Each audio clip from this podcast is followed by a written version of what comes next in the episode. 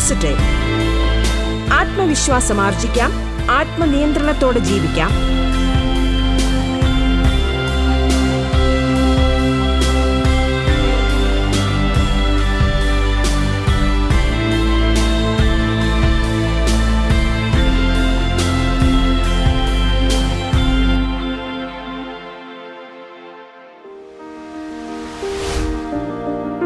നമസ്കാരം പ്രിയ ശ്രോതാക്കളെ.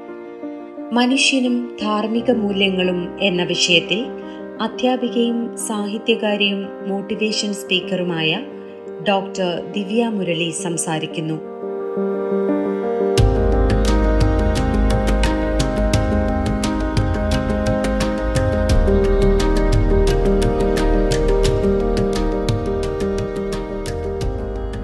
നമസ്കാരം. റേഡിയോ കേരളയുടെ ബി പോസിറ്റീവിന്റെ എല്ലാ ശ്രോതാക്കൾക്കും നമസ്കാരം. മനുഷ്യനും ധാർമ്മിക മൂല്യങ്ങളും. അതാണ് ഇന്നത്തെ വിഷയം. ധാർമ്മിക മൂല്യങ്ങളെക്കുറിച്ച് അത്ര പെട്ടെന്നൊന്നും നിർവചിച്ച് തീരില്ല. കാരണം ഭാരതീയ പാരമ്പര്യം അനുസരിച്ച് ഒരു മനുഷ്യൻ ധർമ്മിഷ്ഠനാവണം. മാനുഷിക മൂല്യങ്ങൾ ഉള്ളവനാവണം. മനുഷ്യനെ മനുഷ്യനാക്കുന്ന മൂല്യങ്ങൾ ഒരുപാടുണ്ട്. എന്നാൽ ഇന്നത്തെ സമൂഹം അതെല്ലാം മറന്നു തുടങ്ങിയിരിക്കുന്നു.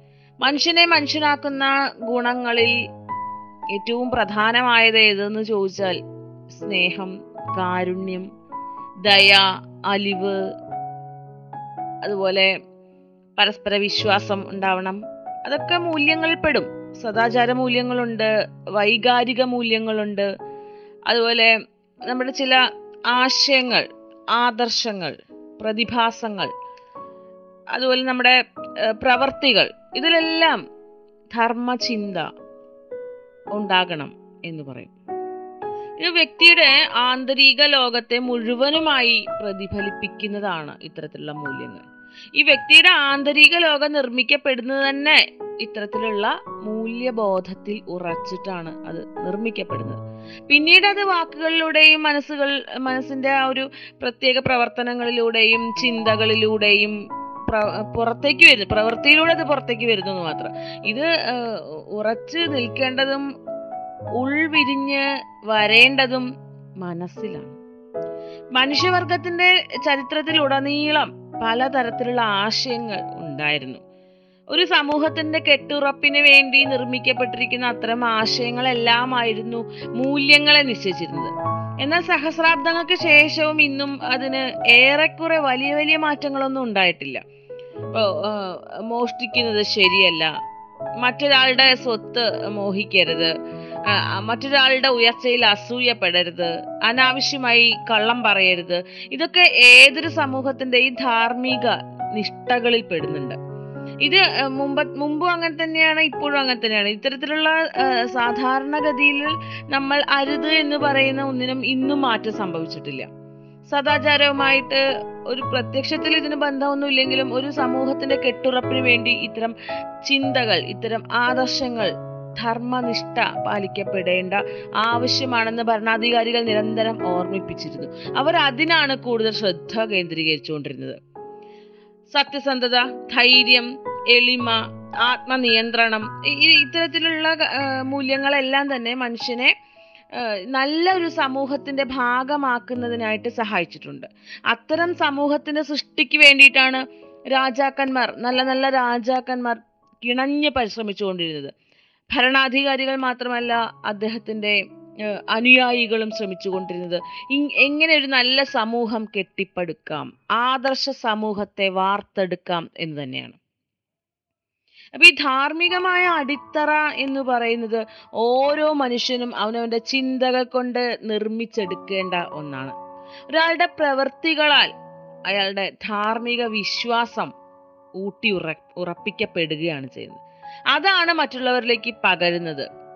ഇപ്പോൾ ദേശഭക്തി എന്ന് പറയുന്ന ഒരു ഗുണം അതുപോലെ ഉത്സാഹം എന്ന് പറയുന്ന ഒരു ഗുണം. ഒരു ഉത്തരവാദിത്ത ബോധം. ഇതൊക്കെ ധാർമ്മിക മൂല്യങ്ങളുമായിട്ട് ബന്ധപ്പെട്ടാണ് കിടക്കുന്നത്. അപ്പോൾ ഒരു വ്യക്തിക്ക് ഇതെല്ലാം പ്രദർശിപ്പിക്കണോ? വേണ്ടയോ? അയാൾ സമൂഹജീവി ആകണമെങ്കിൽ ഇതെല്ലാം പ്രദർശിപ്പിക്കണ്ടേ?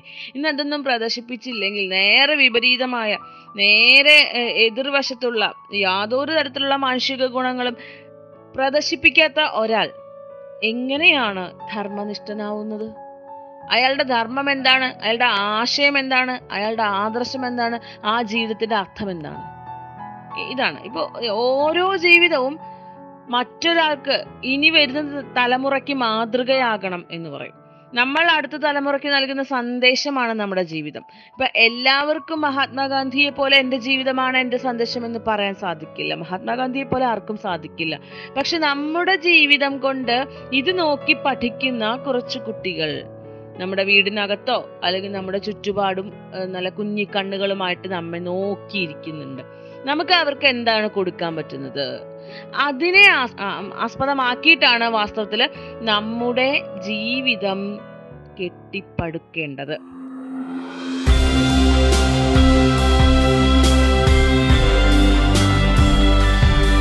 പോസിറ്റീവ് ആത്മവിശ്വാസം ആർജിക്കാം. ആത്മനിയന്ത്രണത്തോടെ ജീവിക്കാം.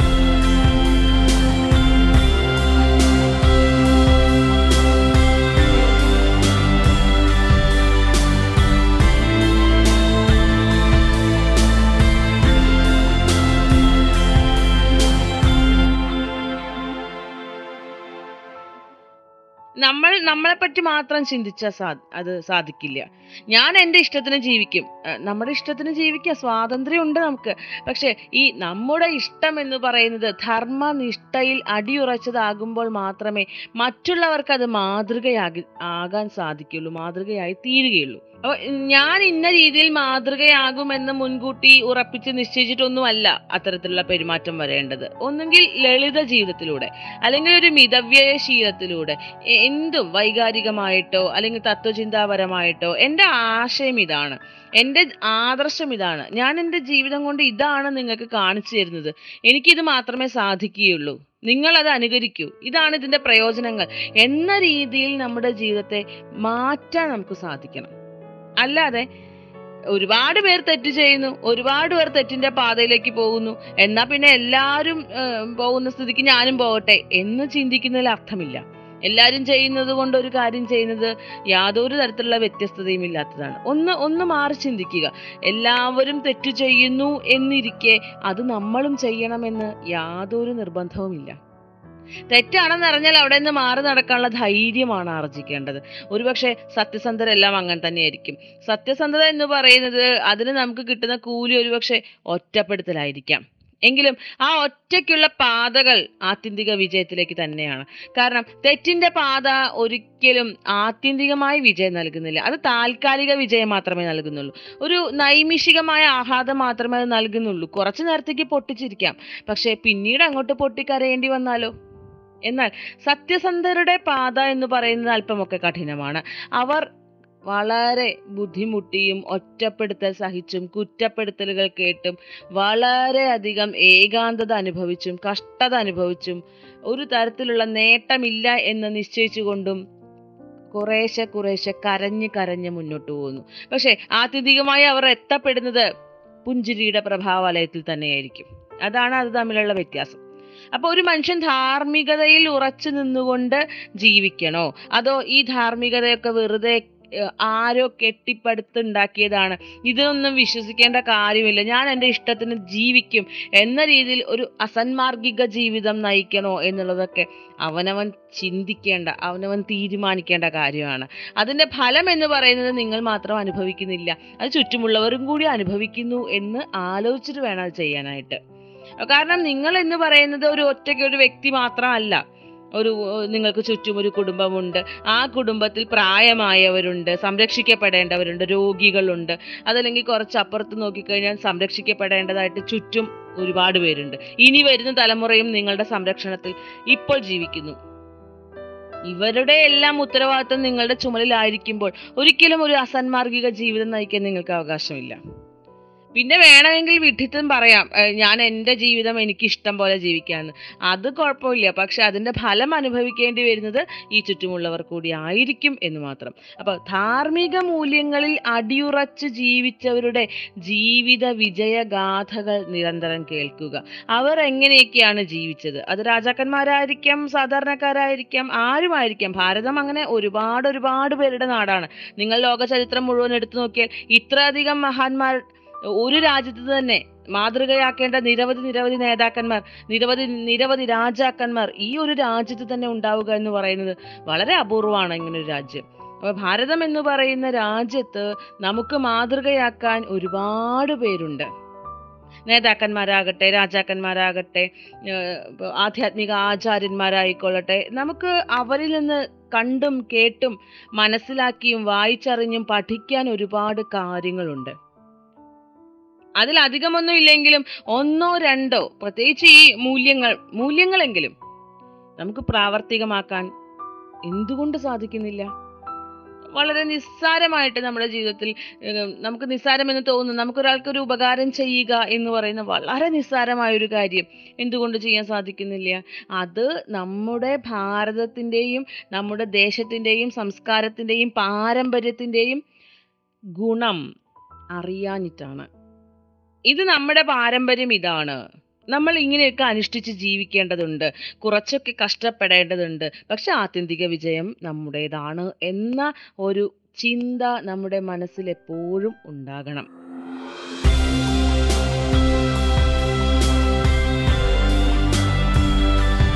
ബി പോസിറ്റീവ് ആത്മവിശ്വാസം ആർജിക്കാം. ആത്മനിയന്ത്രണത്തോടെ ജീവിക്കാം. ബി പോസിറ്റീവ് ഇടവേളയ്ക്കു ശേഷം തുടരും.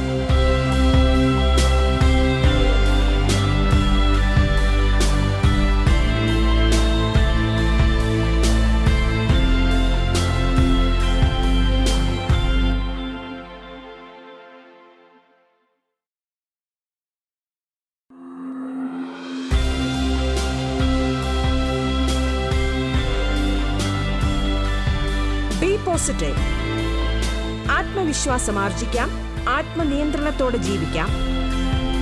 തുടർന്ന് കേൾക്കാം ബി പോസിറ്റീവ്.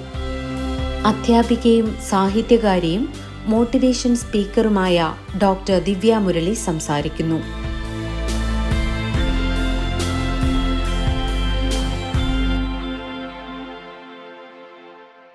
ധാർമ്മികത എന്ത് എന്നതിനെ കുറിച്ച് ഒരു ഏകദേശ ധാരണ തന്നു കഴിഞ്ഞു. ധർമ്മം ഒപ്പം കർമ്മം.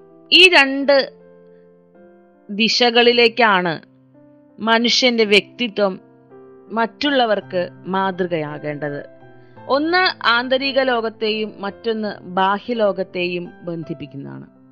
ധർമ്മം എന്ന് പറയുന്നത് ഒരു മനുഷ്യ മനസ്സിന്റെ ആശയലോകവുമായി ആദർശവുമായി ബന്ധപ്പെട്ട് കിടക്കുമ്പോൾ അത് അവന്റെ ആന്തരിക സത്തയെ ആരോഗ്യമുള്ളതാക്കി മാറ്റുമ്പോൾ ആ ആന്തരിക ലോകത്ത് നിന്ന് പുറപ്പെടുന്ന നല്ല നല്ല സന്ദേശങ്ങൾ ഉൾക്കൊണ്ടുകൊണ്ടുള്ളതായിരിക്കും അവന്റെ കർമ്മങ്ങൾ.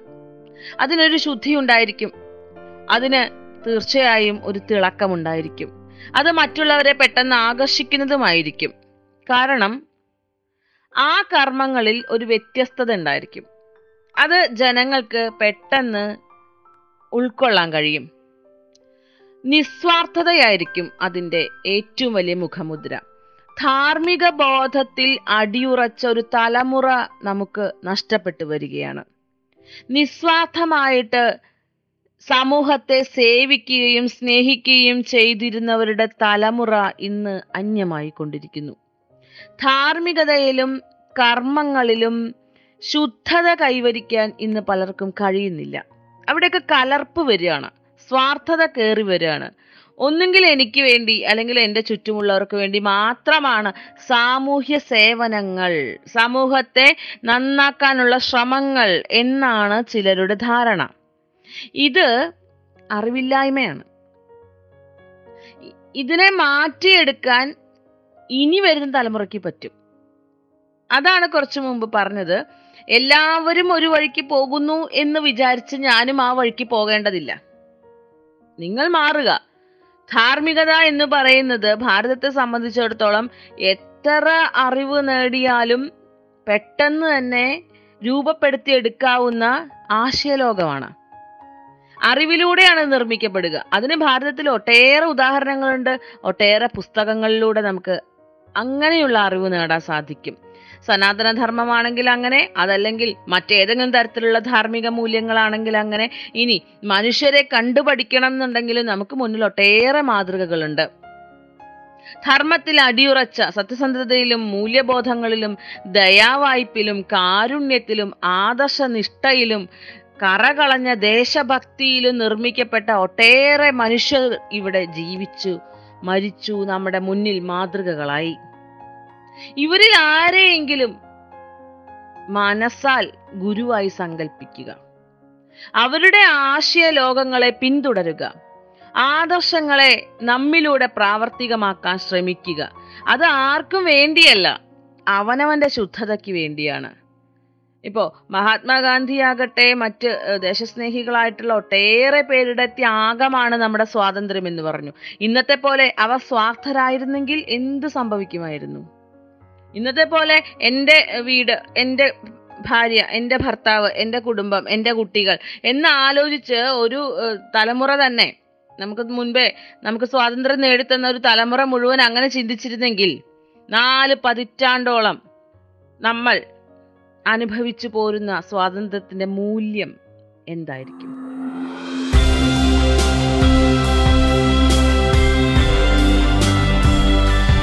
ബി പോസിറ്റീവ് ആത്മവിശ്വാസം ആർജിക്കാം.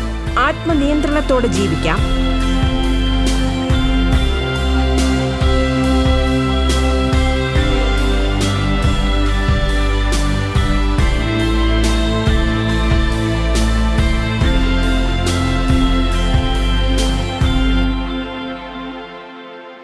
നാനൂറോളം വർഷങ്ങൾ നമ്മൾ അനുഭവിച്ചു പോകുന്ന അടിമത്തം ഇല്ലാതാക്കാൻ അവർ നേടിത്തന്ന ഈ സ്വാതന്ത്ര്യത്തിന്റെ മധുരം നുകരാൻ നമ്മെ സഹായിച്ച അവരുടെ പരിശ്രമങ്ങൾ മുഴുവൻ എന്താകുമായിരുന്നു? അവർ ഒരു നിമിഷം ചിന്തിച്ചാൽ മതി ഞാൻ എന്തിനാണ് സമൂഹത്തിന് വേണ്ടിയിട്ട് ഇങ്ങനെ ഇറങ്ങി നടക്കുന്നത്? ഞാൻ എന്തിനാണ് എന്റെ ഊണും ഉറക്കവും ത്യജിച്ച് നാടിനു വേണ്ടി ഇറങ്ങി പുറപ്പെടുന്നത്? ഇത് ആത്മത്യാഗമല്ലേ? ഇത് ജീവത്യാഗമല്ലേ? എന്റെ മക്കൾക്കും എന്റെ കുടുംബത്തിനും ഇനി വേറെ ആരാണുള്ളത്? എന്ന് എന്ന ഒരു സ്വാർത്ഥ ചിന്ത അവർക്ക് ഉണ്ടായില്ല എന്നുള്ളതാണ് നമ്മുടെ ഏറ്റവും വലിയ പുണ്യം. പിന്നീട് അതുപോലെ ഒരു നിസ്വാർത്ഥമായിട്ടുള്ള ഒരു ദേശസ്നേഹമോ സമൂഹ സേവനമോ തൊട്ടടുത്ത തലമുറയിൽ ഇപ്പോൾ നമ്മുടെയൊക്കെ അച്ഛൻ അമ്മ അവരുടെയൊക്കെ തലമുറയിൽ ഉണ്ടായിരിക്കാം. ഇപ്പോഴും തുടരുന്നവരുണ്ട് അപൂർവം ചിലരുണ്ട്. പക്ഷേ ഇനി നമുക്ക് അടുത്ത തലമുറയിൽ നിന്ന് അത് പ്രതീക്ഷിക്കാൻ പറ്റില്ല. കാരണം നമ്മൾ അവർക്ക് മാതൃകകളാവുന്നില്ല. അതാണ് അതിലെ ഏറ്റവും വലിയ കാരണം. നമ്മുടെ അച്ഛൻ അമ്മ പോലുള്ള മാതൃകകൾ നമുക്ക് മുന്നിൽ കാണിച്ചു തന്ന ആ നിസ്വാർത്ഥത നമുക്കത് കുറച്ചൊക്കെ പാലിക്കാൻ പറ്റുന്നുണ്ട്. അതുകൊണ്ട് നമ്മുടെ കുട്ടികളിൽ നിന്ന് നമുക്കത് പ്രതീക്ഷിക്കാം. എന്നാൽ ഒരു കൂട്ടം ആളുകൾ അതിൽ നിന്നും വ്യതിചലിച്ചു കഴിഞ്ഞു. ഞാൻ എന്തിനു വെറുതെ അനാവശ്യ കാര്യങ്ങളിൽ ഇടപെടണം? ഇതൊക്കെ അനാവശ്യമാണ്. ഞാൻ ജോലി ചെയ്യുന്നു പൈസ സമ്പാദിക്കുന്നു എന്റെ കുടുംബത്തിന്റെ ഉയർച്ചയ്ക്ക് വേണ്ടിയിട്ട് അല്ലെങ്കിൽ എന്റെ കുടുംബത്തിന്റെ ഭദ്രതയ്ക്ക് വേണ്ടിയിട്ട് ഞാൻ സമ്പാദിക്കുന്നു. എന്റെ മക്കൾക്ക് വേണ്ടി ഞാൻ സ്വരൂ കൂട്ടി വെക്കുന്നു. ഇത് ഇതൊരു വല്ലാത്ത സ്വാർത്ഥതയാണ്. അത് മാത്രമാണോ മനുഷ്യന്റെ ധർമ്മം എന്ന് പറയുന്നത്? അവന് ഒരിക്കലെങ്കിലും ഒരു നിമിഷമെങ്കിലും സമൂഹത്തെ ഇറങ്ങി സമൂഹത്തിന്റെ അടിത്തട്ടിൽ കിടക്കുന്നവരെ കൈ ഉയർത്തി കൊണ്ടുവരാൻ അവനൊരു ധാർമ്മികമായ ഉത്തരവാദിത്വമില്ലേ? തൊട്ടപ്പുറത്ത് വിശന്ന് കരയുന്ന ഒരു കുഞ്ഞിന് ഒരല്പം ആഹാരം വാങ്ങിക്കൊടുക്കാൻ അല്ലെങ്കിൽ ആ ഒരല്പം ആഹാരം തന്റെ വീട്ടിൽ അധികമുള്ള ആഹാരം കൊടുക്കാനായിട്ട് അവന് ദയ കാരുണ്യം എന്നിവ ഒരു നിമിഷമെങ്കിലും പ്രദർശിപ്പിച്ചുകൂടെ? ഇതൊന്നും പ്രയോജനരഹിതമായ കാര്യങ്ങളാണെന്ന് അവൻ വിശ്വസിക്കുന്നു. ചുറ്റും വീടിന് ചുറ്റും മതിൽ ഉയർത്തിക്കെട്ടിരിക്കുന്നു. അവിടെ നിന്ന് ഇങ്ങോട്ടും പ്രവേശനമില്ല ഇവിടുന്ന് അങ്ങോട്ടും പോകാൻ കഴിയില്ല. മനസ്സിലാണ് മതിൽ വീടിനല്ല. അപ്പൊ ഇങ്ങനെയുള്ള ആളുകളിൽ നിന്ന് അടുത്ത തലമുറ എന്താണ് കണ്ടുപഠിക്കേണ്ടത്? ഒരു തലമുറ വഴിതെറ്റുന്നു എന്നുള്ളതിനെ കുറിച്ച് വിലപിച്ചിട്ട് കാര്യമില്ല. നമ്മൾ മാറുക നമ്മൾ മാതൃകകളാവുക. ധാർമ്മികത എന്ന് പറയുന്നത് ഒരു സുപ്രഭാതം കൊണ്ട് പൊട്ടിപ്പുറപ്പെട്ടുണ്ടാകുന്ന ഒന്നുമല്ല അത് വായിച്ച് അറിഞ്ഞ് യാത്രകളിലൂടെയും അനുഭവങ്ങളിലൂടെയും സ്വരൂകൂട്ടി കൊണ്ടുവരുന്ന ഉറച്ച ബോധ്യങ്ങളിൽ നിന്നും പ്രദർശിപ്പിക്കേണ്ട ഒരു വലിയ ഗുണമാണ്. ധർമ്മിഷ്ഠരാവുക. ഒന്നിനും വേണ്ടിയല്ല.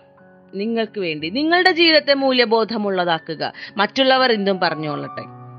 അവർക്ക് ചിരിക്കാൻ ഒരു അവസരം കിട്ടുന്നെങ്കിൽ അവർ ചിരിച്ചുകൊള്ളട്ടെ.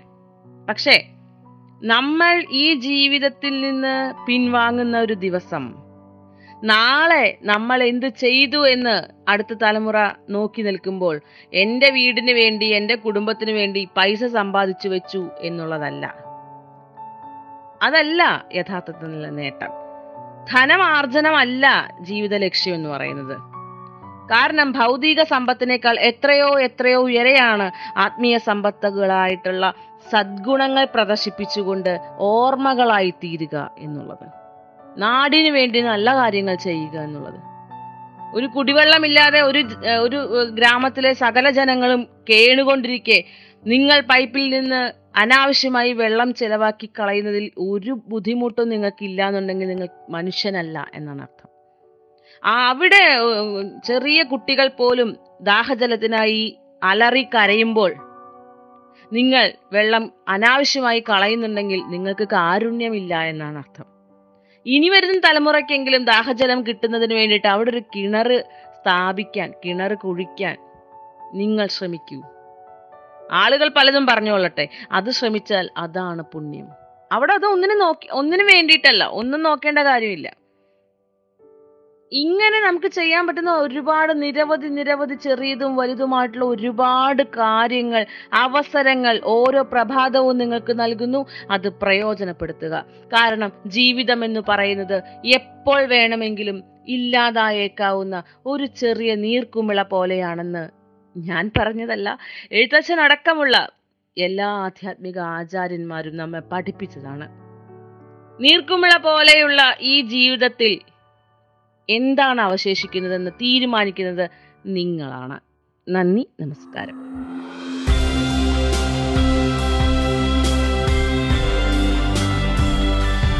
ബി പോസിറ്റീവ് ആത്മവിശ്വാസം ആർജിക്കാം ആത്മനിയന്ത്രണത്തോടെ ജീവിക്കാം. ബി പോസിറ്റീവിന്റെ ഇന്നത്തെ അധ്യായം പൂർണമാകുന്നു.